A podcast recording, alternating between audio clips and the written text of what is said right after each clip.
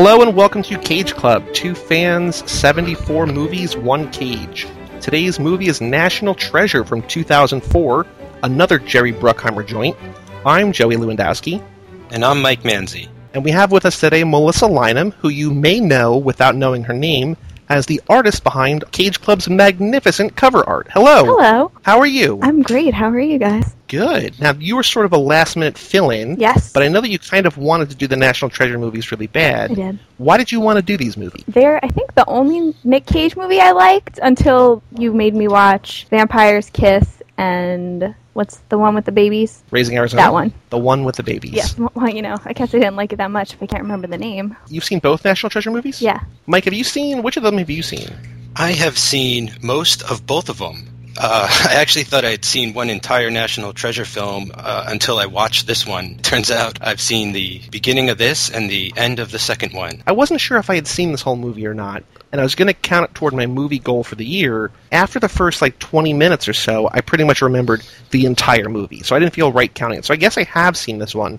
I know for sure I haven't seen the second one, and I'm excited to say that like most of the people in this movie come back for the second movie. So it's not like a sequel where they didn't get everybody. It seems like for the most part the gang's all back. Yeah, right? Everybody comes back in the second one. And even more, I believe, join the crew. They involve the mother at some point, so Ooh, yeah. it becomes a full-on family affair. So this movie has a ton of sort of cage connections and also just massive pop culture influences, I guess. The most important thing, Mike, is that we have both bad lieutenants in this movie. We have the original bad lieutenant and we have the bad lieutenant from the Port of Call, New Orleans. And they share scenes too. It's almost like a passing of the guards in some regard, in some respects. I saw that scene and the connection just like fried my brain. I did not remember Keitel in this film. We also have Ned Stark, Sean Bean, in one movie where he does not die. He actually makes it to the end. We have Bridget von Hammersmark from Inglourious Basterds. We have Christopher Plummer from just about everything that's ever been happening. I forgot that Christopher Plummer was the boy in the Boy in Blue. Yeah, that's kind of a big deal. The movie that gave us Compromising also gave us Christopher Plummer. He's back, baby. We've got Jacob from The Lost Island. We've got Lieutenant Doakes from Dexter. Props to Melissa for pointing those both out to me today. Woo. And we have Angelina Jolie's father, Jon Voight. So we have that two generation cage connection, mm-hmm. Gone in 60 Seconds, National Treasure. One of those kind of deals here. Very cool. I wonder if they were trading stories on set. So this movie is really, really very different from a lot of the Cage Club movies that we've done so far because it is so Disney in just about every way that you can describe it. Yeah, it's positively white bread, if you ask me. You know, um, it's like the safest action adventure family friendly film that I think we've come across at Cage Club. I liked it though. We also get for the first time, we get a young Nicolas Cage. We get this guy Hunter Gomez, who apparently is now like a real actor, sort of. He's still working in 2015, 2016. We were talking, I think, on one other episode. I don't remember what episode it was, Mike. But we were talking about what a young Nicolas Cage would look like. We finally get a picture of what young Nicolas Cage would look like, and it's this kid Hunter Gomez, apparently. He's so cute. Looks like a, what I would imagine young Cage to possibly look like. Like I think they, they did a good job with his likeness. I know we'll sort of get a teenager playing a teenage version of Cage in Ghost Rider, so pretty soon we'll just we'll get to have like all these different class pictures of Cage and just to see him age in movies played by different actors. And we've seen him grow, actually, Nick Cage, from 1981 to now, and he's always looked like himself. And I think, this is hard to tell, I'm actually looking at a picture of him, probably six or seven years old, and he is adorable. Uh, it looks like a little school class picture. Does not really necessarily look like Hunter Gomez, but, you know, I, I think Hunter Gomez pulls it off. He's not in the movie a whole lot, so he doesn't really need to do anything, but it works. Yeah, I think he looks a lot like young Jon Voight is portrayed in the beginning in that attic scene when Christopher Plummer, his great grandfather, sort of spinning the yarn about their family history and the lineage. And I was like, well, Christopher Plummer even kind of looks like he could be Nick Cage's grandfather to a degree. I see some resemblance here. they go into this whole monologue that Christopher Plummer tells this story about this family treasure or this treasure that their entire family has been looking for, going way, way back. The family was even part of protecting it, right? About the Knights Templar, and that became the Masons, and moving treasure back and forth between continents and hiding it away. It's this very elaborate story that inspires young Cage to become, you know, a historian, and also sets us up on this path for this entire A movie. treasure. A treasure beyond all imagining. A treasure had been fought over for centuries by tyrants, pharaohs, emperors, warlords. And every time it changed hands, it grew larger. And then suddenly, it vanished. That was one of my favorite parts. That whole when he was talking and those scenes looked so good, all of that history. I loved it. Now, do you love history? I do like history, but I really just like when he was talking about their family and like I'm seeing all these colonial soldiers and blowing up stuff. It looked very expensive. So the movie was a hundred million dollar budget, and we've talked about before, Mike, right? That like Jerry Bruckheimer has no problem spending money. And this movie wound up making, I think, worldwide like 350 million. So he more than got his money back. It does look expensive, I think, probably because it is expensive. I mean, we mm-hmm. not only have this, but we go to somewhere that resembles the Arctic Circle. They don't really spare expenses in terms of making this look like a spectacle. Yeah, the money's definitely on screen, and right from the start, they're doing these this great flashback, right? And it, it sort of sets up a bit of the director's style. You'll have someone sort of doing a voiceover, and then we'll see what he's talking about take place.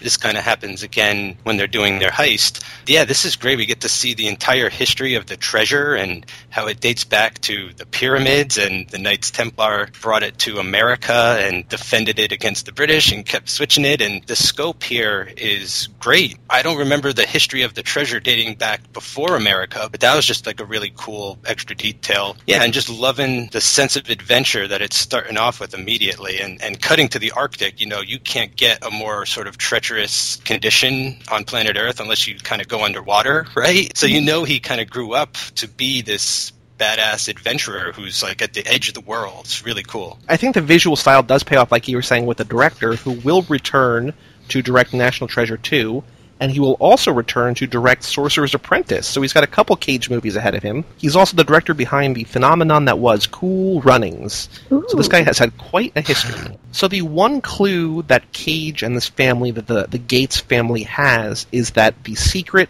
lies with Charlotte. And this kind of inspires Cage to become the historian and try to figure out what this clue means. I think my favorite little directorial moment in the movie is that the kid is hearing the story from Christopher Plummer in the beginning, and he like looks down and then he looks up, and as he looks up, we sort of jump forward 30 years, mm. and it's now we're just in the Arctic Circle, and it's Cage that we know and love, and he is driving this snowmobile or whatever, some snow truck, to go find a ship that's been crashed north of the Arctic Circle and buried under snow. Yeah, I loved that. I loved when you looked up and they were we were just in like a whole new place. What was he talking about? He's talking about something weird. There's a lot of like weird discussions, like Disney discussions of background characters just saying like catchphrases. I didn't Mhm. write down a lot of what they were talking about because it seems Yeah. like a lot of what they're talking about. I don't want to say it's not nonsense, but it's just sort of it's just there to keep the pace up and keep people entertained in the theater. Yeah, and Riley's always saying something witty and weird in the background. I think that's the thing is they're kind of setting up his little team that he had. So we have Nick Cage as Ben Franklin Gates. Sean Bean is there as his partner in crime or his benefactor, right? The guy who's sort of supplying all the money. His name is Ian. And then we got the nerdy computer desk jockey, the sort of the role that Cage played in The Rock. This guy taken out from a desk job and dragged into the field. That's Riley, the smart-mouthed hacker guy. And I gotta just, I just like to say, I also love that jump cut, but I saw it in Indiana Jones and the Last Crusade, almost the exact same sort of shot when the young Indy is given his fedora and he looks down and then he looks up and it's like 30 years later and he's on a boat somewhere in the middle of some ocean. I think it was, if you caught that, I think it was sort of a loving homage. I think Yeah. it was meant to be like a sort of nod to Indiana Jones because this is going to try and be like a modern Indiana Jones film. imitation is the sincerest form of flattery, and that's exactly. I mean, the whole movie is sort of this is Cage as his most Indiana Jones. This is him going through history, sort of a mild mannered guy going above and beyond to answer and sort of find history's greatest treasures. Yeah, I wasn't even sure if he was a historian, like you said. Like I sort of just got the idea that he was a treasure hunter, like an actual treasure hunter out there, you know, making a living, collecting things and selling them to museums, perhaps. And then, sort of all along the way, this is like his pet project that that he was trying to get funded. I don't know if they ever mentioned what he actually does for a living, but I like that you said that because it helps me attach to his character a little more than I was able to while watching. Because I got a little bit of a too much of like an everyman sort of persona from him. Maybe it'll change as we go along and talk about it. They said later in the film they give a bunch of his background, his school, like credentials and stuff. But at this point, I was just thought he was like a also a treasure hunter. Like that was it. That's all he did. We know that Sean Bean is some very smart, very wealthy, very determined. He's almost better at this than Cage is, kind of. Like he's almost sort of better equipped to do this. That Cage has the first clue, but he's like right there along with Cage for the most part. He's sort of not even playing with a full deck. He's not getting the clues and still using common sense and stuff to keep up with Cage. And Cage is is- like he ultimately wins in the end with a little bit of help from Jon Voight. But Sean Bean is like this very accomplished, very formidable foe. Yeah, I got this good contrast between the two guys. Um, like, I know this movie is about searching for this treasure in America, and it was interesting that his sort of partner at first and bad guy later is a British guy, right? Like, because the Americans, you know, won their independence from Britain, and it, so it's kind of cool that they set that up. And they never really mention it again. You know, it's not like he comes back at the end and says, you know, my super great grandfather was the one who like murdered your super great grandfather. It never goes back to it, but it's just there, sort of in the background. Nick Cage is sort of like the passionate one. Sean Bean is like the obsessive guy. He sort of is the brute that'll do whatever it takes by all means necessary. And Cage is sort of much more interested in like preserving history and like, you know, well, if we find it, that's good. But if not, like, at least we tried. And it's kind of by coupling the two of these different mentalities together that they're so successful, I think, that they're able to find this Charlotte that basically has never been thought of or touched, I guess, since it crashed. Once they sort of teamed up, like once Sean Bean knew what Cage was after,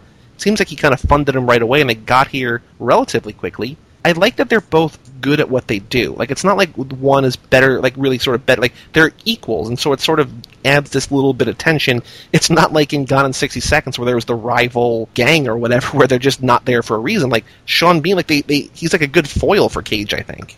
Yeah, and I, I think it, it sets it up for later too. When these guys sort of separate, you know that the chase is on. That this other guy is just as capable as Nick Cage as stealing the Declaration of Independence, but they're going to have completely different methods to doing it. They find dead bodies on the ship, and Riley freaks out in classic Riley fashion, the way that only Riley can. I would be And freaking they- out too, though. like it seems like he's been palled up with Cage for a while, and I feel like they've probably seen dead bodies before. That's At least. Cage has, right? Like, uh, was Cage just- doesn't freak out. Yeah, I was just thinking like One-Eyed Willie, like uh, a sunken ghost ship caught in the eyes. I, I was just really into this imagery.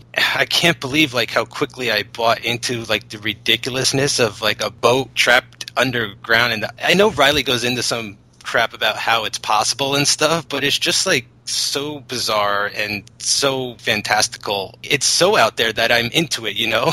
if they were one step closer to reality, I might not buy it. And the imagery is just really cool also. I, I almost imagine that that's what it was all about, is just this boat that's been frozen underground. One moment I expected them to find Captain America. That would have been a completely different movie. In terms of 8mm, where Cage was uncovering this mystery, it seems like long stretches where nothing happens, and then the movie's like, okay, they have to have a breakthrough and move along. Here, it's almost like they don't have any of that long. It's just like breakthrough after breakthrough after breakthrough, that every scene we go to, they just find something major that propels them to the next one. And apparently, the first cut of this movie, according to the internet, was like four hours long. So I don't know if there Whoa. were those long Oh stretches. God. I know, right? I don't know if there were those long stretches of nothing happening, Cage trying to like just scratching his head. They immediately find a ship. Once they get in the ship, within like a minute or two, they find what they're looking for. Immediately, Cage breaks this pipe in half, pricks his finger like it's like he knows what he's looking for before he even finds it. Like he's just so good at what he does, and there's no there's like no fluff. Like everything, every scene. He's like perfectly trained. He's been essentially training for 30 years to do exactly The this. pen is it's just a pen. But then why not say a pen? Why why say iron pen? Wait a minute, iron pen. The iron does not describe the ink in the pen. It describes what was penned. It was iron. It was firm. It was mineral. No, no, no, wait, wait, wait, wait. It was it was firm. It was adamant. It was resolved. It was resolved. Mr. Matlack can't offend. Timothy Matlack was the official scribe of the Continental Congress, calligrapher, not writer, and to make sure he could not offend the map, it was put on the back of a resolution that he transcribed, a resolution that 55 men signed Declaration of Independence. Yeah, can you just imagine how many places he's been before this, like hitting dead ends on this treasure, like going through barrels of gunpowder and all these different caves. Like he's he knows what to do now. He's a pro. Joey, you hit something right on the head. Is that like this movie has momentum? You know, like it keeps going and driving, and e- even in the moment when like everything stops in the middle of the ice boat, and Nick Cage kind of has to like decipher the clue, sort of like, and it, it almost turns into like Batman 1966, like he's talking about the Riddler, you know, and he's just like, let me think, let me think, and he does this sort of chain of telephone in his head to get to like the next answer and stuff, and like I'm loving it. I, I don't remember being as into it the first time I saw the first half of this movie, but something about doing Cage Club, coming off of war films lately, and sort of just these like independent stuff, and like it's cool to see him back in adventure mode, picking up right from maybe where Con Air left off. You know, Joey, like we said in the Gone in 60 Seconds podcast, how that kind of didn't feel like it had the same sort of spirit as Con Air, maybe, or The Rock, and I think this one fits much more comfortably within that zone. Yeah, Bruckheimer is definitely back on his game. Nobody's ever going to say, unless you only seen this movie, I guess, that this is Cage's best movie, but it's just fun. There's always something happening, there's always people making jokes, and even if you don't like what's happening, like if you wait a couple minutes, like it's new characters, it's new things, you're to like something at some point. There's just so many things that they're throwing at you that eventually something's going to stick and you're going to like it. Yeah, I I don't love Nick Cage. Certainly nowhere near the level you guys do. Get do. out, I get know. out. But this movie, because it you know it just kept going. Like, what did he find a clue? Forty five seconds later, he knows what the clue means, and we're off. And I was just I was on board. Yeah, and we just go right from finding the clue to sort of like a double cross, you know? it just keeps sort of twisting and turning. I, I sort of had uh, Sean Bean kind of looked like an ominous sort to me, so I, I kind of wasn't very trustworthy of him until Nick Cage's character showed how much like he kind of enjoyed him around, and and then when he did the double cross, I was like, all right, like here we go, you know? They're just gonna keep it moving. Like they find the pipe, he snaps the pipe, pricks the finger on the blood, wipes it on there, pretty much immediately knows he has to go get the Declaration of Independence, and then within six minutes of screen time, he's in DC having already gone to the FBI, going to Diane Kruger. Everything is so quick. Fifteen or twenty minutes of screen time. They have no idea what the ship holds, and then they're in Washington D.C. with a clear goal. It's so quick, but you're right. Like before we get there, there is this double cross. This is kind of the thing. I, again, going back to Gone in 60 Seconds, and I don't think there's a lot to compare between the two, aside from they're both kind of fun movies or supposed to be fun movies produced by Jerry Bruckheimer. But like the pacing here is so much different. Like in that one, we wish things started 15 minutes in. Here, we, we are 15 minutes in. You know, Sean Bean turns them right away. We have a clear hero, a clear villain, and a clear goal. the ice ship has exploded and, and we get back to civilization. Some great visual sort of iconography with all the uh, Washington, D.C. monuments and all that. You know, that's really great to see that they're filming in the streets of D.C. They also talk about how Cage is sort of holding back, but he can't bluff.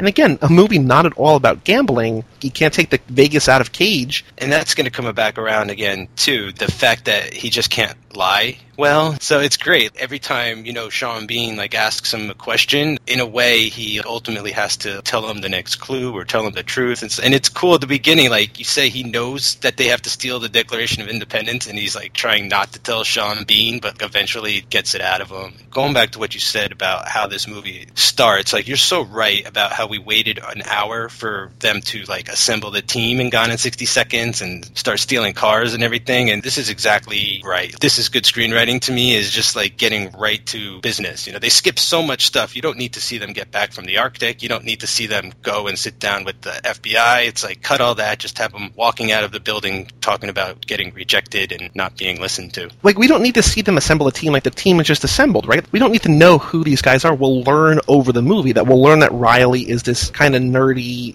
do gooder, but also kind of a sweetheart kid just by the way that they write him and the actions that he takes.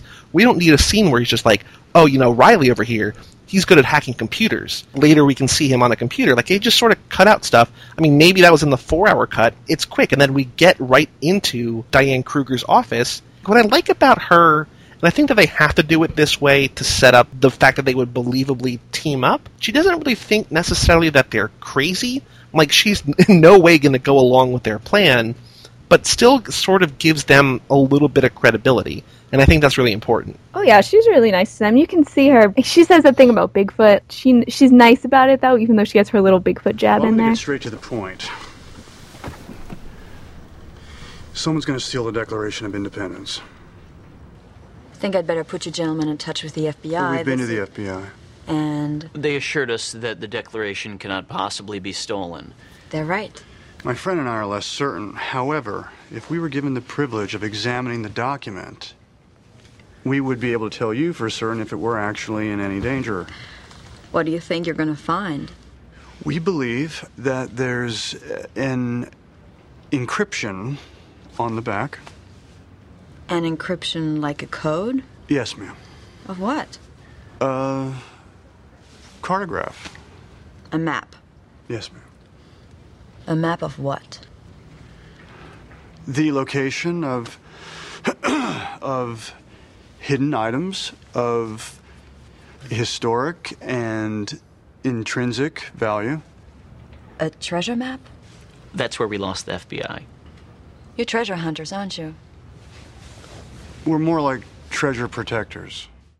Cage earns a lot of sort of points when he refers to her George Washington campaign buttons, you know, and he's like, ah, I know what I'm talking about. When he tells this sort of crazy thing, her interest is piqued. Like, it sounds ridiculous, you know, but you can kind of see in her, maybe he's telling the truth, but probably not. It's just kind of funny how, like, they go to the FBI, they go to her, and, like, Homeland Security is just, like, not on their tail whatsoever. Nobody takes them seriously at all. I mean, how could you, you know? You walk in there and he tries to explain it as delicately as possible and practically as he can. And it, once you say, we think there's a map on the back of the Declaration of Independence, we need to check it out to see if it's authentic. And by the way, crazy British guy is after it too. She clearly let them get the furthest into the story because Riley kept being like, "Oh, that's where we lost the FBI." Like she's really nice about it, and Cage is just so smooth with her, mentioning those pins, like you said. He knows what's up. He knows how to get into her good graces and her heart a little bit later when he gives her the missing pin. What I like about this movie, again, in terms of just giving us what we want, sort of, I'm sure that in every trailer for this movie, and the one line people know from this movie is Cage saying, I'm going to steal the Declaration of Independence. And we get that, like, so quickly. Like, we're just there. After Diane Kruger doesn't really side with him, he's just sort of like he's like, all right, we're we're kind of out of options, right? Like I know what we're gonna have to do, and th- as crazy as it sounds, I'm going to steal the Declaration of Of all the ideas that became the United States, there's a line here that's at the heart of all the others.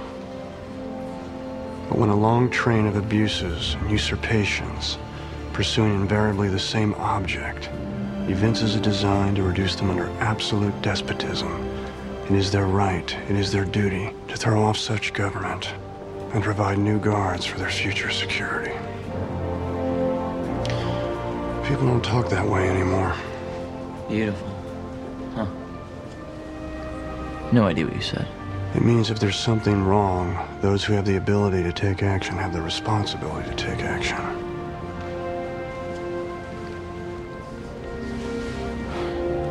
I'm gonna steal it. What? I'm gonna steal the Declaration of Independence. Yeah, he has that great line where she's like, "What are you guys, treasure hunters?" And he's like, "Oh, we're more like treasure protectors." And that just like totally explains his rationale. I could understand why he could convince himself to to steal it. He sees it more like, "Well, I can't let Ian steal it. He'll just destroy it to get what he needs from it." And like this guy actually believes in the history behind it. This whole movie is deep rooted in patriotism and American propaganda and, and all that good stuff, yet makes it sort of, you know, cryptic and interesting at the same time. I, I like the way that they're using American iconography to sort of set up this scavenger hunt. and they realize pretty quickly that the way that they're going to complete the scavenger hunt that they're going to get their object of affection is by getting it into the preservation room. Like this movie is full of lines that kind of make you groan a little bit that i wasn't really necessarily on board with but hey pg rated disney whatever go for it. Where they're like you know what the preservation room is? He's like oh it's a room for jams and jellies? And i was like come on like i know that like a lot of kids are watching this in the scope of cage club like come on. Everything Riley says is for the kids. Yeah, he's definitely this Gen Xer, right? Like sort of inserted into movie for like the young kids to like relate to when they're taking their younger brother or they're with their older parents or something like that. And I feel like I'm the Riley going along for the ride here. He's almost that guy who keeps saying like, "This is ridiculous" or "This is out, this is impossible." You know, he's always like, "We're gonna really steal the Declaration of Independence." So it's almost like he's the audience's voice going like, "Yeah, I know how ridiculous this sounds, but let's just have fun." And Riley is sort of almost like the embodiment of fun. Like he does everything. Cage is the one sort of getting his hands dirty and actually stealing the Declaration, but Riley's sort of doing the fun things. I mean, he's like hacking video feeds. He's setting off heat sensor alarms with laser beams. He's kind of doing things that kids would be like cool like oh i get to like play with cameras and shoot lasers. He is just this bundle of fun i guess you know enjoying himself in the movie. I definitely got like a, a mission impossible vibe from this section of the film when they're talking about like the clean room and they go into one of those cool voiceovers again where riley's talking about how secure it is and you see them sort of lock up the declaration of independence in the vault and all that kind of interesting stuff too. So um, he definitely reminded me of like benji from mission impossible you know like he's this techie guy who actually goes out in the field and does like all the recon, and and then you get the Tom Cruise, or in this case, you you get the Nick Cage who does sort of the rest of the more of like the infiltration stuff, right? Like he's really got to put his face out there and, and walk into a crowded room and pretend to be somebody else. Man, now I really, really want. I don't think that we ever get it. I want Cage and Tom Cruise in a movie. Like, how has that not happened? Oh man, just two positive, excitable actors. I don't even care what they're doing. Just get them together. Just throw them in the same movie. I would love that. I love Tom Cruise. We could do Cruise Club. We could do Cruise Club. Their plan starts to get in motion, right? That they get the declaration from the laser beam, they get it into the preservation room, and they have to get into the gala. It's kind of scary, like how easy it is for them to fool security. Like they just make a fake badge in Photoshop, and Oh Kate my just God. walks through this, the metal detector, and all is good. That badge was crazy. I saw him taking that zoom telephoto photo from so far away and then print it out and it's perfect. Oh, it took me right out of the movie. How great were the? I don't know if your guys' Photoshop has like sound effects involved with it, but mine is completely silent. I wish it had like a beep beep beep. He looks at it, he's like, yeah, pretty good. Yeah, just good like- enough. like doesn't have to be flawless. Just like not good enough. I'm just just trying to steal the Declaration of Independence, break into this gala event that I'm not supposed to be part of. Close enough. People aren't really going to look. Like no, make it perfect. Why are you not obsessed? Like you've had 30 years to uncover this mystery. And you're willing to like lose it all because you didn't spend an extra like minute. He didn't even rotate the picture. Like he just sort of lopped it in there crookedy and she's like, yeah, it's close enough. Whatever. Yeah, he spent very little time on that picture. I don't think anyone looked at it though. yeah, and Security he security knew. is very lax. Yeah, that had me a little upset. As like security was extremely lax for this. Like we have two separate teams infiltrating the same building, going for the same prize, like at the same time, and they each take different routes and different ways of going about it, and they both get to the safe room. Like it's crazy. Neither encounter any resistance except for the other one. No, that, there was nothing. I mean, I've seen it before, but I just I couldn't believe it. I was like, how is there no one? no one saw him go go into the, like the service entrance. He's just wandering around different parts of this wherever they are, like in his janitor outfit. Then he's in a tux. No one notices. No one cares. And there's like two different guys, like Benji, and then Ian has a guy on his team who's a techie, and they've each sort of bypassed the video feed, but they've each done it like at a different location. I don't know. I mean, I, I think it's just humorous. I'm laughing. I, I'm not sort of going to knock the movie. It's just supposed to be fun. But what I like is that he goes into the bathroom right in his janitorial outfit, and then he takes it off and he's in a tux. And maybe just because I saw Spectre last night, but we mm-hmm. kind of have our own 007 that we have Nicolas Cage sort of as James Bond, this dapper spy on a mission. It's kind of cool about this movie that I didn't realize until after absorbing the whole thing. There's James Bond. There's Indiana. Like Indiana Jones was sort of created to be like a new sort of James Bond type series, and in this movie we get Cage as James Bond, Cage as Indiana Jones. You know, like. Cage, as you said, like the guy from Uncharted, like it's cool how this movie manages to stick in all those influences somewhere. And you know, even if you're not thinking about it, I see Nick Cage in a tux. I also saw James Bond last night. Like I'm thinking the same thing. We also get a little bit of Jason Bourne, which I mean, I guess is just American James Bond, because to get Diane Kruger's fingerprint, he hands her a glass, then takes the fingerprint a off. yeah? To high treason. That's what these men were committing when they signed the Declaration. Had we lost the war, they would have been hanged, beheaded, drawn and quartered. oh, oh, my personal favorite.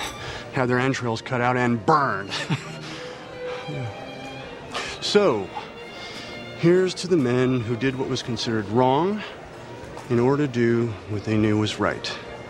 This is before the Bourne movies, or at least before Ultimatum, which I think is when he did that. It's just a series of homages to different spies and different kind of action movies and different action heroes. It's just fun. Like it's not entirely original, but it just it's a crazy idea executed well and just nonstop fun. It was really fun, and it wasn't. I didn't find that distracting at all either. Like, you know, I can see the influences, but I wasn't just like, oh my god, he's doing James Bond right now. But it, it I was just having fun. Yeah, they, the director does a good job of not overdoing it at any particular moment. One thing that sticks out in my mind that, that could have just come across like really bad, and it almost looks like poor taste, is sort of when he uses the Declaration of Independence as a shield. Sean Bean starts shooting at him, and it's behind bulletproof glass, so he just kind of lifts it up in front of him. But then it got me thinking, like, think of how many times people like hide behind this amendment, that amendment, and it's just like he's using like the oh. Declaration. Oh, he's God. hiding behind the Declaration of Independence, and I was just like, oh, that's like you know that's clever. Like at first it was. What a metaphor. Oh my God. yeah, I I don't know, and that. you just don't get like cool things like that in many action films. Well, to steal that declaration that he hides behind, he goes into a little bit of a glass cube. Sort of, it reminded me of Stanley Goodspeed, right? Defusing that bomb.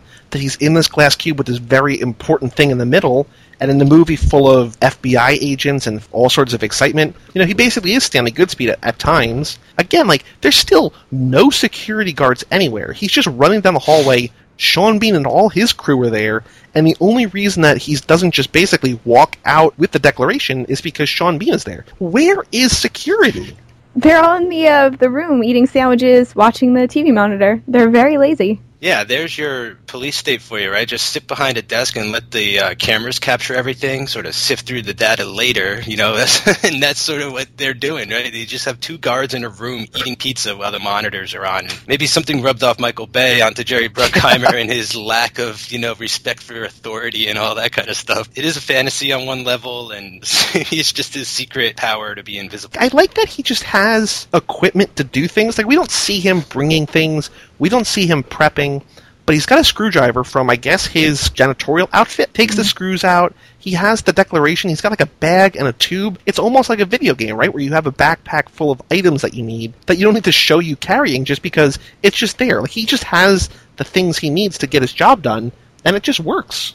He overhears Diane Kruger asking about him because she is trying to figure out who he is. She's a smart woman, and even though she'll be told to shush throughout the entire oh movie, Oh my God. and just very aggressive, overt sexism, which we can talk about when it comes up, she is pretty smart, and she realizes that something's a little bit off about Cage, finds out that he's not on the guest list, so she's looking for him, and he overhears her talking about him, so he ducks into the gift shop. Huge product placement, which drove me a little bit crazy, where he's just like trying to pay for this declaration, and she's like, "Oh, we accept Visa," and I was like, "Like, come on, like just I did think it was hilarious that you know he tries to exit through the gift shop and then ends up paying thirty five dollars for the real Declaration of Independence. Like that, like he has it sort of tucked in his jacket, and the cashier thinks he's stealing a fake one. He like doesn't have en- enough money, right? And yeah, you're right. She should have just said we accept credit cards, sir, instead you of know, you got to get those Visa." You got to get those Visa bucks. You know, I mean, who knows? I mean, hey, this is a hundred million dollar film. It, was- that might have been the only product placement I caught that was like super blatant. But you're right. Like just like Banksy, he tries to exit through the gift shop.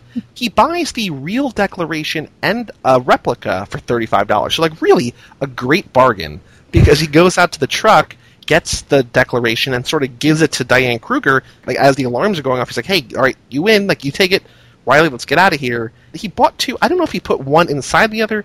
But again, don't really care. It's doing what it needs to do to keep the story moving. Yeah, he was really prepared. Except he didn't have any cash, but he, you know, I think he was in there to buy it, to buy the replica, and got just got caught doing it, or was he just walking through with the declaration? I don't know what his plan was. Yeah. It, it did not seem, for a man so confident and prepared, seems very confused at, at, at that point. Yeah, I didn't. I didn't know what he was doing. I got the feeling that he was sort of improvising a little bit, like when he found out that Diane Kruger was looking for him. Uh, Maybe he always intended to pull a switcheroo at, at some point, but I think he was just like, "Oh, like I'll go get a fake one in case like she catches me and you know asks for it back." And it's just so great how she's like, "Give that back," and he's like, "Okay," and she's like, "Fine, thank you, I'm going now." It doesn't even be like, "Hold on while I call the police." You just stole the Declaration of Independence. It's like none of that. And this is her job too, right? She's like curator of that museum, so she's like, as long as I got it, everything's fine. Well, she's screaming And for she's- security, so she's doing she's doing her part. the building is blaring alarms. Like people know that something's up. It just I don't. Well, she's screaming for security, but there's no security. I guess that's the whole problem. if there was more security at any point, things wouldn't happen. But she's going across the street, and Sean Bean shows up, and they kidnap her. And then we get a chase. Like we get a chase in this movie that's almost more exciting than anything in Gone in 60 Seconds. It's this chase through the streets of Washington D.C. Right? They're hanging out of cars. They it's it's almost like the end of Con Air. Like it's just like this crazy high production value chase. And apparently Diane Kruger did most of her stunts in here. So hats off to her. Well, that's pretty cool. And they're like, I love that the uh, bad guys were in a food truck, and there's just like pots and pans just falling on them everywhere. That's great. Like, just what is chasing what? You got like a token van chasing a food truck because everyone's sort of in disguise or undercover. I definitely like this car chase more than the finale in Gone in 60 Seconds. I mean, these guys, they go through like a street that's under construction and Diane Kruger's hanging off the door and almost gets like knocked into a bus at some point and has to jump from car to car. Like, there, there's thrills happening here. And it's just really cool how a momentum, again, you know, after he sort of steals the Declaration of Independence, we didn't just like cut to another scene of him analyzing it. We get a car chase first. He gets to save Diane Kruger's life and earn more of her trust, and she starts to become a more of a part of the gang at this point. It's another part of the movie where Cage is fully aware of what's going on, that he knows that using his credit card in this museum was not a good idea, that he would have bought himself a little time if they just had him on video, but now they have his name, they have his identity, they know where he lives, and so this entire sort of safe room where he was going to go and do the work needed and had all the letters. The next like 45 minutes of the movie he could have avoided, but because he got caught stealing the declaration, you know, had to pay with a credit card, it forces him to call an audible. And I like that we don't spend too much time that like he just knows right away like can't go to the house like we got to call a plan B. I just sort of messed things up. Yeah, they they didn't waste much time making him decide what he was going to do next. Which you know, I had to see him tell her to shut up in the next scene, but you know, it was pretty quick. His problem isn't like he doesn't necessarily know what to do. It's just like he doesn't want to do what comes next, you know?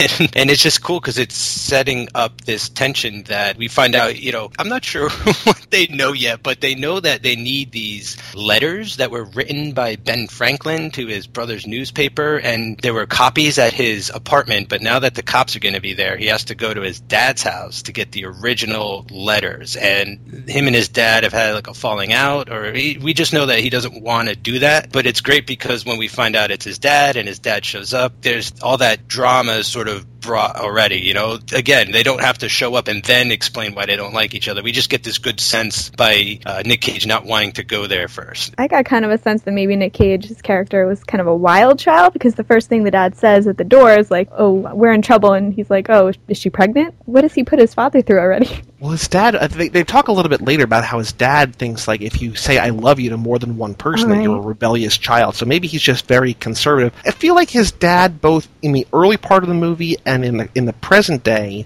is just like generally grumpy and unhappy with things. He's got this crazy dad who's been treasure hunting all his life.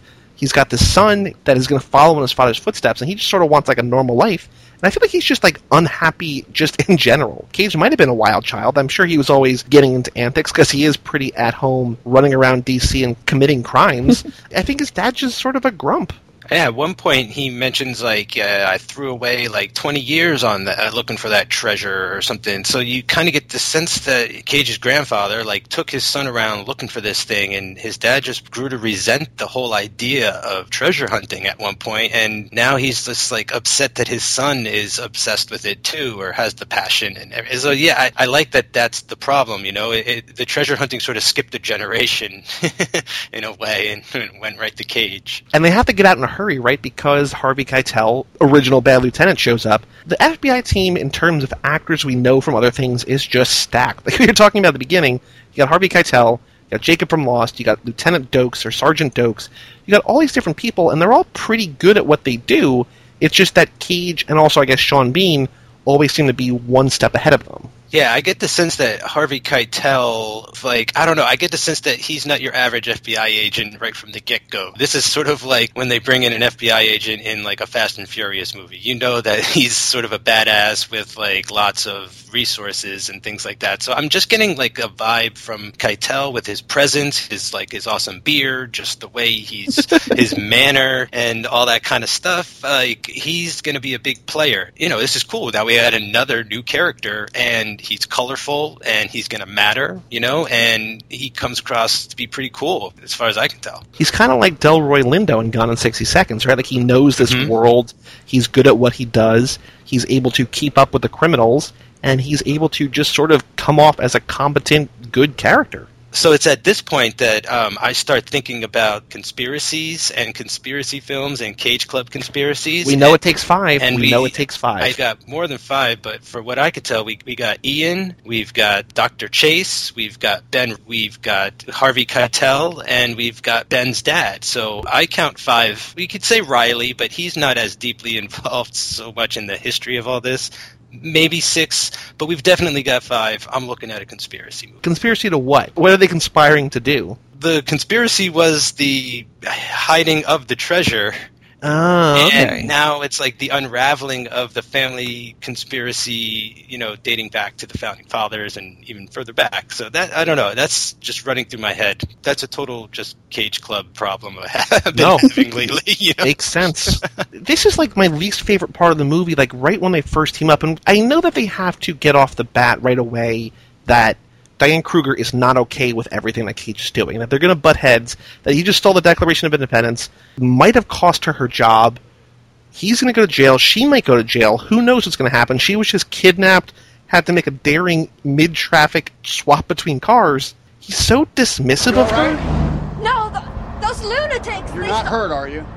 You are all lunatics! You hungry? What? Are you all right? Still a little on edge from being shot at, but I'll be okay. Thanks for asking. Yeah, well, I'm not alright. Those men have the Declaration of Independence! She lost it? They don't have it. See? Okay. Now, can you please stop shouting? Give me that! You're still shouting, and it's really starting to annoy. And you would do well, Dr. Chase, to be a bit more civilized in this instance. This is the real one. What did they get? A souvenir. I thought it'd be a good idea to have a duplicate. Turned out I was right.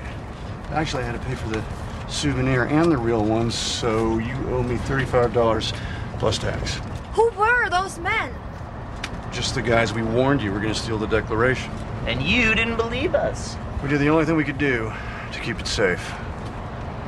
That's dumb! Give me that! You know something? You're shouting again. and I just it doesn't fit in terms of the Cage characters we've seen, and I can see these scenes being played for laughs, but it just it's kind of offensive. I agree. And they were starting to go over the declaration with the lemon. Cage was going to do it. And then she like, had to stop him. And I was like, oh, great. She's so smart. She's going to know exactly what to do. And all she does is grab a Q-tip. They were already there. He already thought of it. They're giving her nothing to do. They're giving her nothing to do. I- he just like hushes her. He like, everything's so dismissive and demeaning. You demeaning. have the original Silence Dogood letters. Did you steal those too? We have scans of the originals. Quiet, please. How'd you get scans? I know the person who has the originals. Now shush. Why do you need them? She really can't shut her mouth, can she? I'll tell you what, look. I will let you hold on to this if you'll promise to shut up. Please. Thank you. I've sort of had a little trouble with his character in this film, you know? Like, he just seems to be right for the scene a lot of the time. Like, now, like, it just seems like they want to inject some kind of comedy or, or something going on, so it, it just comes across as, like, tactless in a way. Like, they could have gone another direction. I, I also think it would have been cooler if maybe at this point Diane Kruger, you know, they had her character assume control of it instead of being, like, allowed to or whatever. And I don't know. I agree with you guys, though. Like, at first, I'm like, okay, we're getting this good, strong strong female again, you know, that's sort of been lacking in a lot of Cage Club films. And she's hanging off a truck. She's being action packed and stuff. But then when it gets quiet and stuff, yeah, she's just like pushed. It's almost like they're looking at the camera and being like, "Women, right?" And just like. Can't live with them, can't live without him, but I guess she's here for the ride, so we better all get used to her running her mouth too much. He finally calms her down enough that she's still not really okay with it. Like it takes a while for her to sort of be accepting of it. And I think that's going to happen in the next scene. She she knows like he's bought himself enough credibility that she's like, I don't agree with you, but I know that you know what you're doing, or I know that you think you know what you're doing, and I'm going to go along with it for a little bit, as long as I get to hold on to the declaration. And so they go to Jon Voight's house, and this is when they get all the tension and the conflict and everything we're talking about. They just start squeezing lemons on the back of the Declaration of Independence. I like that it, they get to it so quickly, but it's also maybe the most important piece of paper in our country's history. Like, uh, be a little bit more careful with it, maybe. And they had the hair dryer on it too. I thought that was probably pretty bad for the paper. But I mean, she's an antique document specialist, so who knows? Yeah, I guess if she says it's okay to do this, then it's okay to do this. But uh, I was a little underwhelmed that it was just like this little code, whatever thing on the back. I mean, we find out there's more than meets the eye on the back of the Declaration of Independence, more than they can see at this moment. But I was sort of surprised that this is it. We're here already. Like first, I thought it was going to take a lot longer to steal the Declaration of Independence. I mean, I don't want to start complaining about the momentum of this film after praising it so much. I am a little sort of taken aback that we're at this point already. It's also a little weird how Jon Voight is just like in the kitchen cleaning up, and and they're in the other room with like this very rare document, like screwing with it, and he's just like, "What you doing?" And they're like, "Uh, nothing, Dad." They're so careful. Like Diane Kruger's like, all right, if we're gonna do this, like, let me touch it. I've been trained in it. I've gone to school for it. And then he walks in basically with a dish towel. He might even have a dish towel in one hand. He does. And he just grabs it. He's like, "What is this?" She does not freak out. How how how how is this happening? She she sort of like she's like, oh no, but there's nothing. She doesn't really care that much. I don't know why, because five seconds ago she did care when he was about to touch it with a lemon. Because Jon Voight has to sort of overreact and freak out that the Declaration of Independence is in his house. Oh my God, my son stole it. So we can't have two people freaking out at once. Although it would have been great, you know, a good sort of freak out contest where Diane Kruger's like, "What are you doing?" and Jon Voight's like, "What are you doing?" and it's just like an escalation until Cage has to be like, "Calm down." But unfortunately, Jon Voight no longer has the Silence Dogood letters, and he's donated them to the to a museum in Philadelphia. It's sort of problem solution, problem solution, problem solution. Like again, keeping the pace up. I feel like it's happened in a lot of movies, and also kind of brings me back a little bit to Amos and Andrew, where there's a kind of a hostage situation, right? Where they tie him up to the chair and they're, they're just going to leave him there because otherwise, there's no way that he can get out of it and not get in trouble. But if they make it look like it was against his will, he's free and clear.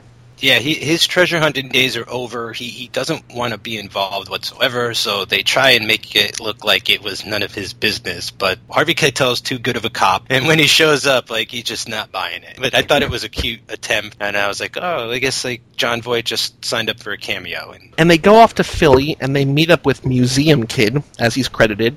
And this is one scene that I remember. Like I, I could I could I could describe this scene to you. I don't know why like it's not particularly memorable. I don't know. I just remember this kid going into these this museum and looking at the, the Silence Dogood letters and counting it and finding the clues and then running across the street. I don't know what stuck with me. I mean, I must have seen this movie 10 years ago. It brought a whole wave of memories flooding back into my brain that I just love this kid.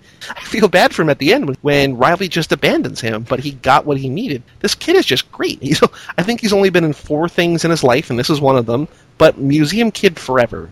He was so cute, and he was he did such a good job. He was so into it. He was like standing there, like really thinking and counting which letter. He loved getting his dollar at the end. I feel like he got shortchanged by Riley, at least. He didn't get Well, his last the- dollar, did he? Yeah, no, he didn't get the last dollar, but he did get the hundred from Sean Bean, so kid did okay. He did himself. alright. It was a good day's work for him. Yeah, and I liked how it showed that Sean Bean's not stupid, right? Like he's not just some dumb treasure hunter himself. Like he was able to put together going to the Franklin Institute because that's where these Silence Dogood letters. And so I don't know how he thought of that, but like it's still I don't care. Like I'm glad that he's got smarts, you know, and he's also he bumps into that little kid and he's sort of able to put together that Ben is there and they're decoding something and something's going on. So like I like that they're reinforcing that idea that this guy is, you know, he's like a serious threat. Like he's not just some follower or something. Yeah, that's what I was saying at the at the start, right? That he doesn't even have all the clues and is able to be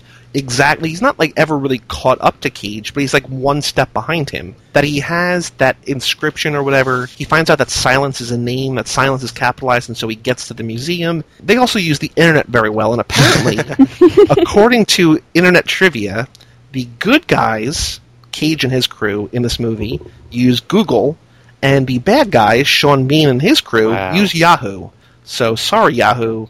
Aw. Even That back then in is- 2000, 2004, tough going. That's such disrespect for Yahoo. I must say, one of my favorite shots is when uh, there's a bunch of grown men huddled around a guy on a laptop with the car door open. You know, they're like all huddled around one guy, like searching Yahoo to figure out what's happening. and they figure out that they need to go to the Liberty Bell, but the Liberty Bell moved, and they're able to do everything really quickly. If They don't spend a lot of time trying to figure things out. And when Cage gets stumped, Riley has the answer, and it seems like this triumvirate of three different people with three different expertises, they're all able to get exactly where they need to be very quickly.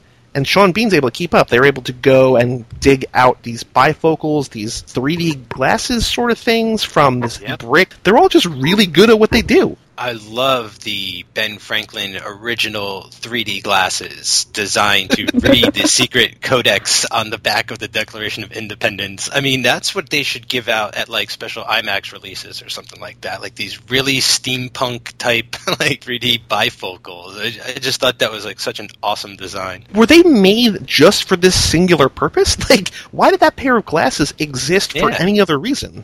No, they must have been because I mean he's this big historian. He had no idea what they were. If he made those like mass, not mass marketed, I don't think he did that in the colonial days. But you would know. I mean, those are those are specifically made for this. We even find out that the pipe they find in the ship, in the ice ship at the beginning, comes back at the very end. You know, like every little piece of this treasure hunt matters in a specific way. So I think it's just the founding fathers sort of, especially Ben Franklin, you know, sort of known for his like playfulness and he might have, you know, just thought like this would be cool. Like let's just, you know, this would be very fun if someone in the future found the height of our technology or something like I don't know. Or it's just one of those I, I think of this alternate past where Ben Franklin built a time machine or so I don't know. It's just like all these thoughts start running through my head. If there were two rival groups of gangs using different search engines to find my clues, this is when like Sean Bean catches up to them. They have to split up, and we meet my second favorite character, tied for first.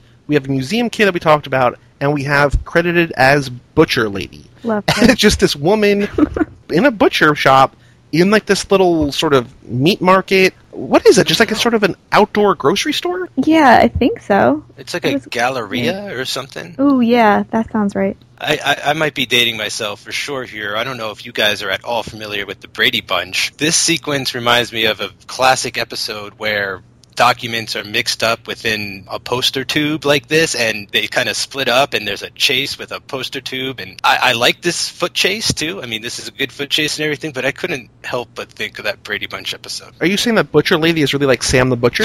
there you go. That's what I'm saying. Oh, That's where I thought you were going to go with it, and then you had nothing to do with the butcher shop. No, it didn't have. No, it was more to do with the idea that they split up to play keep away, and and Nick Cage is being chased around with the tube that they keep the Declaration of Independence in, but it's not really in there. He's he's just like a decoy. And the Brady Bunch episode was like literally like ten minutes of them running across this amusement park, handing off this poster tube to one another to get it to somewhere else in time. And just having my hmm. own little childhood television flashback. Yeah, because Cage and Kruger and Riley are all there, and they find out that there's this inscription that says "Here at the wall," and then they see Sean Bean, so they split up, and Cage takes the tube and Riley and Diane Kruger take. Wait, what happens here? Because Okay. they suppose that um, they say make sure that they don't get everything, but does he take has the glasses? the glasses. He has Cage the has glasses and the empty tube. So Cage yeah, and they takes don't the. know about the glasses yet. They know that it does something, right? They just don't know the full scope of it. Ian and his crew don't even know the glasses exist because Oh, they got right. to the tower too late, and Cage dug out the brick that they were hidden in with the secret symbol on it. Oh, my head hurts. so they split up. And there's like another chase scene more exciting than anything in Gone in 60 Seconds. I mean, still not as good as the chase scene in Raising Arizona through a grocery store, but hey, a few minutes after Cage is telling Diane Kruger to hush, we have two women talking to each other. And I'm like, please pass the Bechdel test, please, please. And then they just, all they're talking about is this guy that's chasing Diane Kruger. And like, they're talking about like her ex husband. And like, no, like, you were so close. Have them talk about anything else. But I guess that is sort of the conversation he needs to have to get the situation moving. But like, this movie is just not very good to women. No, it's not. I think the next one probably does a better job, but I can't remember. This one is abysmal. I only saw this movie up to the point previously where the kid is running in for Riley for dollars and going in and out. So everything here is sort of new territory for me. This being sort of a Jerry Bruckheimer film and, and knowing some of the tasteless jokes we've gotten in the past, I could have sworn Diane Kruger was going to be like, I'm searching for the Declaration, whatever. Like, I, I just stole the Declaration of Independence and I'm hiding from someone. And then I just expected the lady to go, white people. I don't get that. It's not that bad, but it's close. This movie had five writers, and at least one of them was a woman. Have someone like give some kind of female power. You know what I mean? I just kept thinking like that's for dad to laugh at, you know? like mom and dad and the kids are at the movie for the afternoon. Like that joke's going to go over most of the kids' heads, but the dad's going to be like talking to me back in my day, all this and that, and I'm a fossil. That's the way I sort of saw it. Like, yeah, it, it's the great. It's not good. Like it wouldn't fly. I mean, this is only ten years ago. I'm actually very surprised now that we're talking about it. Like how much of this is in here. They continue to chase, and Diane Kruger eventually, for for all her best efforts, loses the declaration. She drops it in traffic. Doesn't get run over, thankfully. Yeah. But Sean Bean picks it up, and they sort of have. By this point, they have the glasses, and they have. Oh, no, they, they don't have the glasses. no. They Cage still has the glasses. Mhm. Did the pipe. They have the pipe. They have Oh, the right. pipe and they have the declaration. Cage doesn't lose the glasses, but Cage gets arrested. The FBI catches up to him and they bring him in for questioning. And this is when he kind of realizes that the glass there's more to the glasses than he actually thought. As Harvey Keitel is laying out his options. options. Door number one, you go to prison for a very long time. Door number two, we are going to get back the Declaration of Independence. You help us find it, and you still go to prison for a very long time. But you feel better inside. Is there a door that doesn't lead to prison? Someone's got to go to prison, Ben. Doesn't Ben tell him, you know, like I told the FBI, like you know, it's not like I'm just like crazy, right? He's like the Knights Templar, you know, the Freemasons, the treasure map, like it's all real. This is happening, and I don't know. I think Harvey Keitel's kind of like, hmm, maybe I don't know. Well, let's see where this goes. But and he knows that Ben's sort of family history is like they're sort of perceived in the professional arena as like kind of kooks, you know, they're like wackos because they've been chasing this like mythical treasure their whole life. So he doesn't have the best reputation. And I just get this as the, the Harvey Keitel, who I think is, you know, more than he appears to be, is like maybe he's like, I gotta, I know something about this treasure, you know, Cage knows too much, but uh, definitely something else is going on with him. Sean Bean calls him, right? They sort of set up the final act of the movie that Sean Bean says, I know you have something that I'm missing. Let's meet up and let's take care of this. I know the FBI is listening. You know, you can have the declaration when it's all done. Like, I'll give it back. I just want to get my treasure. I just want to get what we started for. Is this when they go to like meet in New York City now, right? At the Intrepid? That's Yeah. the whole plan is like we've hopscotched from DC to Philly and now to, to New York City. We're sort of covering all the like we're trying to get to most of the thirteen original colonies, or at least, you know, the ones that represented the most. the important ones. and they get there, and there is a like the again like a cool that the criminals are competent and they know that the FBI is listening, and they run radio interference, and they have a helicopter there. Unfortunately, not flown by Al Cerullo, as far as I can tell. They go to Cage, and Cage says, "Hey, Harvey Keitel, like I'm not against you, but like I found my third option. I found door number three, and he jumps overboard.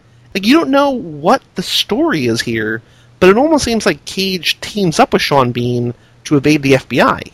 I think Harvey Keitel is scarier than Sean Bean, so I don't blame Cage for jumping off that boat, which was also very scary to watch. One thing I, I like about this, we do come to find out, is that it was um, Dr. Abby Chase who sort of is the mastermind behind getting Ben out of FBI custody. So at least, you know, kudos there. They gave her that idea, her character. I think that's a little redeeming for being told to shut the hell up most of the movie. Even as they give her the credit, as the screenwriters give her the credit, Oh, yeah. Cage is trying to figure out what's going on, and they're like, "Oh, ask her girlfriend. She's in charge. She won't shut up." It's just like, it's Oh like, my come on, like stop. Like you're, you're, you're almost there. You're almost giving her Tell the me what's credit. happening here. Ask your girlfriend. She's the one calling all the shots now. She won't shut up. But yeah, so her plan was make Sean Bean believe that he's going to be the one to get the treasure. Like if, if he believes that like we're really going to give it to him, that we're just in this to get the declaration back, that'll be enough. That we'll bring him the glasses. So that's how they get Cage. They're like, if you can rescue him, you can have the treasure. We don't care. Like Sean Bean seems like he's too smart to really believe this, but maybe he just has dollar signs in his eyes. That he spent all his money to fund this expedition to the Arctic Circle. He's been running all over, probably flying or driving or whatever from city to city. And he's like, probably, it seems like he's closer than he's ever been, and probably not too far away from the treasure, that maybe the dollar signs are blinding him and covering up his common sense. I think so. He put a lot. He definitely put a lot of money into it. He's just got to go through with it. He can't let him go. And so Cage meets back up with Bean, and he thinks that like things like things are not going well for Cage. I don't think they sort of still seem manageable, but then it turns out that Sean Bean has Jon Voight, and that they know where Diane Kruger and Riley are, and everybody comes together in this church.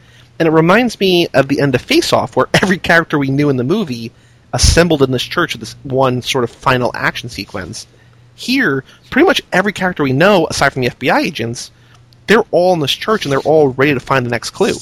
We're in New York City here. The last clue brings them to a church at the corner of Heere and Wall.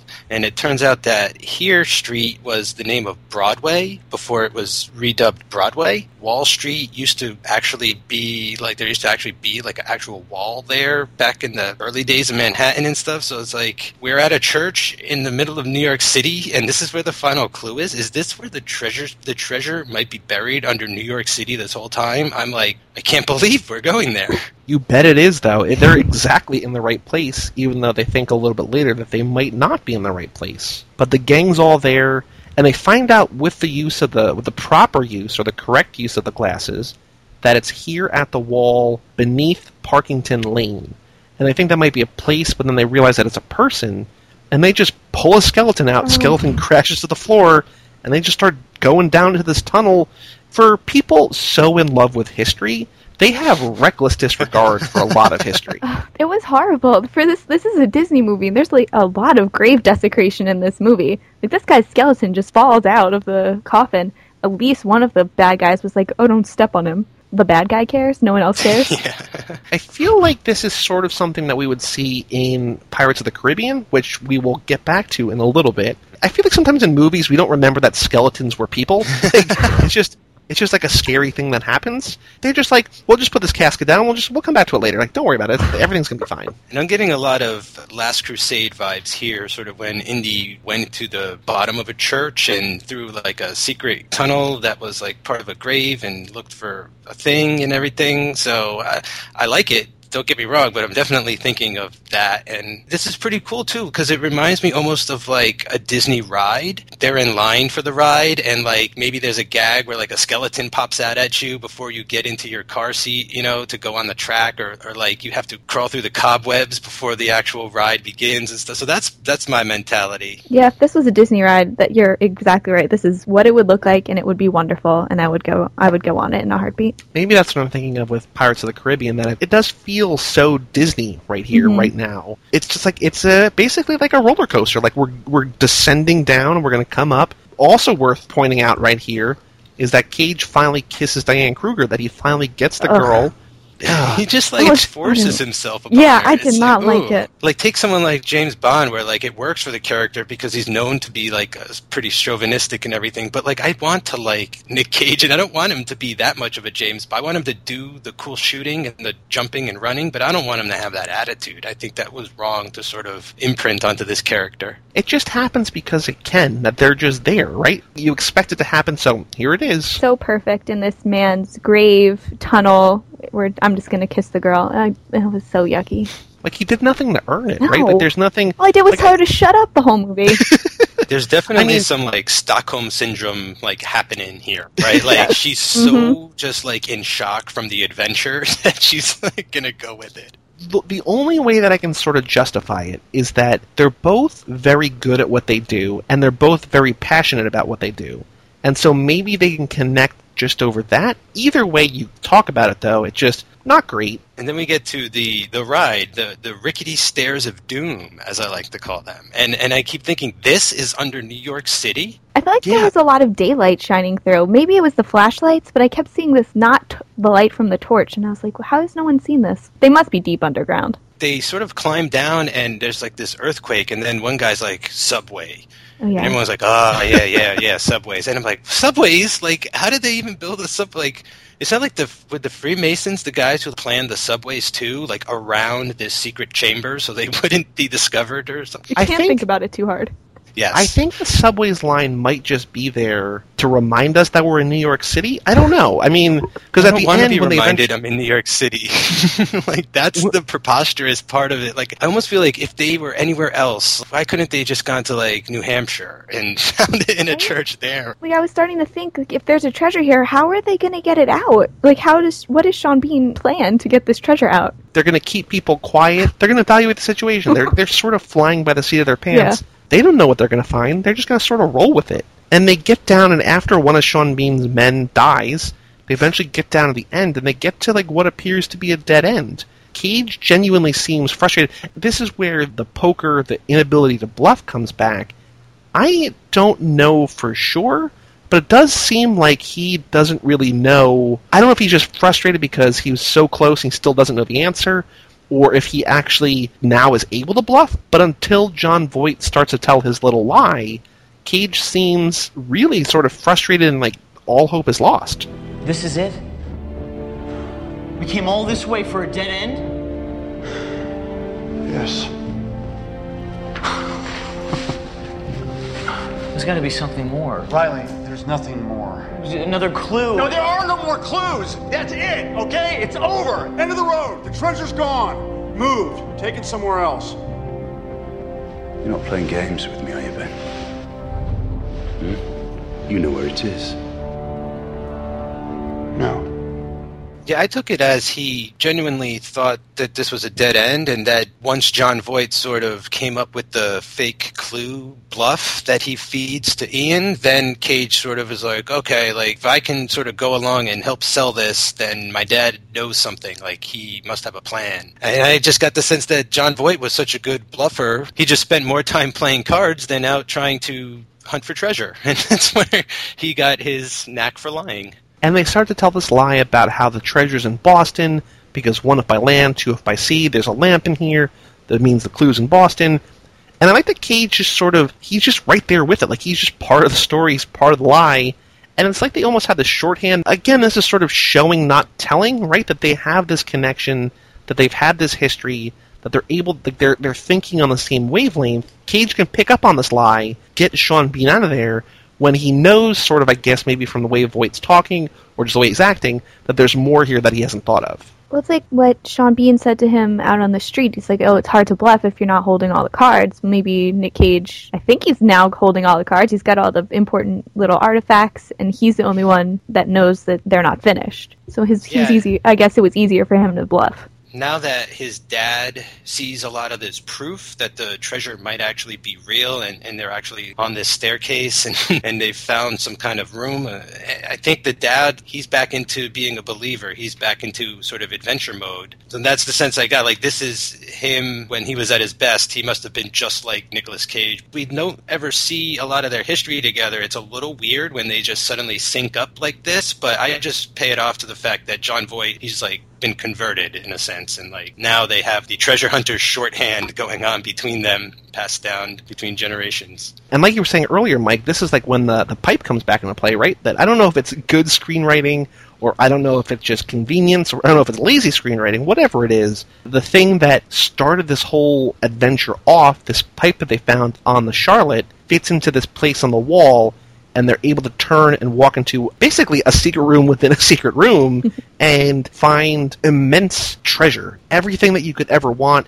Almost like they're walking into the back room in the X Files, where a cigarette smoking man goes to drop things off, or that warehouse at the end of Raiders of the Lost Ark, where they bring the Ark. All the treasure and all of the secrets and everything that everybody could ever want from all of history. It was so nice. They had a nice little moment. Nick Cage and his dad. They're so excited they found the treasure. I was so happy for them. Listen, Ben. May have even been gone before Charles Carroll told the story of Thomas Gates. It doesn't matter. I know. So you were right. No, I wasn't right. This room is real, Ben. And that means the treasure is real. We're in the company of some of the most brilliant minds in history because you found what they left behind for us to find and understood the meaning of it. You did it, Ben, for all of us. Your grandfather and all of us. And I've never been so happy to be proven wrong. And, and I love how they find the room and they're like, oh, look, it was like a room in a room. And then they light this sort of torch and it runs across and shows like, no, the room's like a hundred times bigger than what you think it was. And we don't just have like an Ark of the Covenant, we've got seven and like there's eight crystal skulls and there's just like, you know, more than anything you can imagine back there. They head back up, I guess. They, they sort of have their fill. They kind of just bask in their glory. They bask in the fact that they figured everything out and then they go up top and Harvey Keitel is there, and we learn here, I think, just based on the way the camera is, that he's wearing a Mason's ring, that he is a Mason, that Mike was right all along. There is a little bit more. He is part of this conspiracy, and that he kind of knew, I guess, maybe that the treasure was there. All is kind of well, right? Like this is sort of it's kind of a Disney ending, but it's also the ending that we want and that the, these characters almost kind of deserve. I loved the reveal that Harvey Keitel, like I got the sense that his family helped freaking bring that treasure to America, you know? and throughout the generations, they've been FBI agents or whatever, and they've been trying to keep it hidden. And then you've got guys like Nicolas Cage and his family who've been trying to find it the whole time. And it's just cool at the end how they come to this mutual agreement that as the treasure is just too big for one person, they decide that they're going to divide it up amongst all the museums in the world. Harvey Keitel's like, oh, this is good, you know, this is a good deal. We get the treasure, you guys get off, everyone gets what they want, except someone's got to go to jail. Got got to give me someone to arrest. and so they send the FBI up to Boston and they arrest Ned Stark. I don't know where they are in Boston. I don't know what they're doing. I don't know how long they would be there before they realize that they were duped. They go up there and they get arrested. It puts a little nice little bow on the end of this movie. And it turns out that part of the deal, they don't really negotiate this in what we see, but part of the deal was that Harvey Keitel or the government or whoever offered Cage and Kruger and Riley 10%. It would have been a lot. Like it would have been maybe a billion dollars. I think so. Because I think the treasure's estimated at 10 billion. So they turned down a billion. I guess they took 1%. So they split it 50-50. And what does Riley do with it? Of course, he's got to do what a Cage Club man's got to do buys a red sports car. I couldn't believe it. I couldn't, dude. Joey, like I could not believe it. It's like second to last shot of the movie, and it pans down, and he's getting into a freaking red sports car. I yelled out, "Red!" Sports car. My dad was like, "Is everything okay in there?" I was like, "Yeah, don't worry about it. Just Cage Club." They both made fifty million dollars. They also make a joke at the end. The next time they find this crazy treasure, he'll get he'll be the one like sort of like a little wink hey we'll be back just like james bond will return you know ben gates and riley will return in a couple of years for a second national treasure movie but i just hope whatever they negotiate for in the next movie they get more red sports cars like what movie is it what movie is it where the kid has to spend or they have to spend like 50 million dollars yeah, or something and they just buy yeah, they just this, they buy like a streets full of red sports cars. Have Cage do that. Like you know he wants it. You know he wants that red sports car. Ten percent, Ben. They offered you 10%, you turn it down. Riley, we've been over this. It was too much. I couldn't accept it. I actually still have this splinter that's been festering for three months, an old piece of wood. Okay, I'll tell you what. The next time we find a treasure that redefines history for all mankind, you make the call and find her scene. It's not as funny. What do you care? You got the girl. It's true. It's true. He did get a pretty sweet mansion out of the deal too, though. Yeah, I got to I admit, he, he opts for like it looks like it was built by like a, a mason, right, or one of the guys who hid the treasure or something. It just looks like a very colonial brick house. It was beautiful. And, you know, Diane Kruger is lucky that Cage got his girl because she got nothing out of this deal. Luckily, she gets to live in oh, this house. She gets nothing. She didn't even get got credit. fired. She probably did get fired. All he asked for was her name. You know, she gets cleared. There's nothing in her record. And he's like, oh, but I want the credit for the fine to go to the Gates family and, and Riley. Nothing for her. I made me I mean, mad. she's got she's got nothing all movie long. Why should she start getting? I don't know. you I was any- just any I held out some now? hope, but she gets to live in this house, I guess, with him. So that's a that's a consolation prize. Oh, so she gets to live in the house with the man who's hushed her all movie, and that's I mean, it's not a Oh. win. It's for me. She seems happy, but I don't. That's not right. Oh, the one thing I wanted to mention, uh, actually, Melissa, if you want to bring this up, you you caught something in the treasure room that I missed, but it is something that actually happens, and I sort of alluded to it, but I don't think we talked about it. They were playing the Pirates of the Caribbean song. They were in the fakes, the second room, the fake room. They were all sad they weren't getting this treasure. And then this like swelling music starts playing. It's got Pirates of the Caribbean undertones, and I'm like, oh my god, they're going to find the treasure. They ruined the surprise. It was before he turned the little switch. This, the music is like, oh, I hated it. I wrote down, I think, like upbeat music, something good's gonna Yeah. happen. But before it happened, why would you do that? it's like Blew the reveal. they really did. So that's it. That's National Treasure. That's all I have to talk about. There's not a lot of trivia. A lot of the trivia, if you really like history, if you're sort of a real life Ben Gates, you can go on IMDb and there's a lot of trivia in terms of where they film things and what they actually use in terms of artifacts and what they made up. Like I think the Liberty Bell that they use was made of styrofoam or something. Like you can look up all. It was a lot of sort of boring things to me. Go for it, history nerds. I'm okay not looking at it. Anything else that you guys wanted to talk about, Melissa? Anything in your notes that we didn't cover? No, you got everything. Mr. Mike? I mean, we brought up a couple comparisons to Indiana Jones and James Bond, Mission Impossible. Uh, Sean Bean played one of my favorite Bond villains, 006 from GoldenEye. So, ju- yes, just yet another connection there. So I thought that was pretty cool. So we have. I wonder how many movies. How many movies are there before we come back to Ben Gates? In ten movies, Cage will be back as Ben Gates in National Treasure: Book of Secrets. They apparently have announced, or they're in development, or they're planning a third one, which seems kind of weird because by the time it hits theaters, it'll be like ten years after the second one. Just seems like it would have happened by now. But hey, you know, if they if they want more stuff to do, more Cage movies, the better. I'll tell you what the plot could involve. Perhaps maybe bringing in his son and going another generation deep. So just like Indiana Jones and the Kingdom of the Crystal Skull. No, Yeah, not or like, like- that. More like the Mummy Part Two. So no Shia LaBeouf. I thought LaBeouf was well. That's that's a story for another podcast. So Melissa, thank you very much for joining us. You will be back for the second one, and And I'm not going to say what, but another another franchise that Cage is in with multiple movies. I'm very excited. So I don't know that that's necessarily. I think that can only be one thing until the Croods Two comes out. So if you if you really want to know when she'll be back. You can do a little bit of national treasure digging yourself. Go become your own Benjamin Gates and uncover some secrets. So thank you for being here. thank you for having me. I'm excited to come back. You'll be back before the next National Treasure movie. Wink, oh, wink. Oh, will I? I should pay attention to the schedule. So for all things Cage Club, you can go to cageclub.me. You can read our reviews for the movies. You can listen to past podcasts, find us on Twitter. You can rate, review, and subscribe on iTunes. Everything you ever want to know about Nicolas Cage is at cageclub.me. I'm Joey Lewandowski, and I'm Mike Manzi. and that's Melissa Lynham, and we'll see you next time on Cage Club.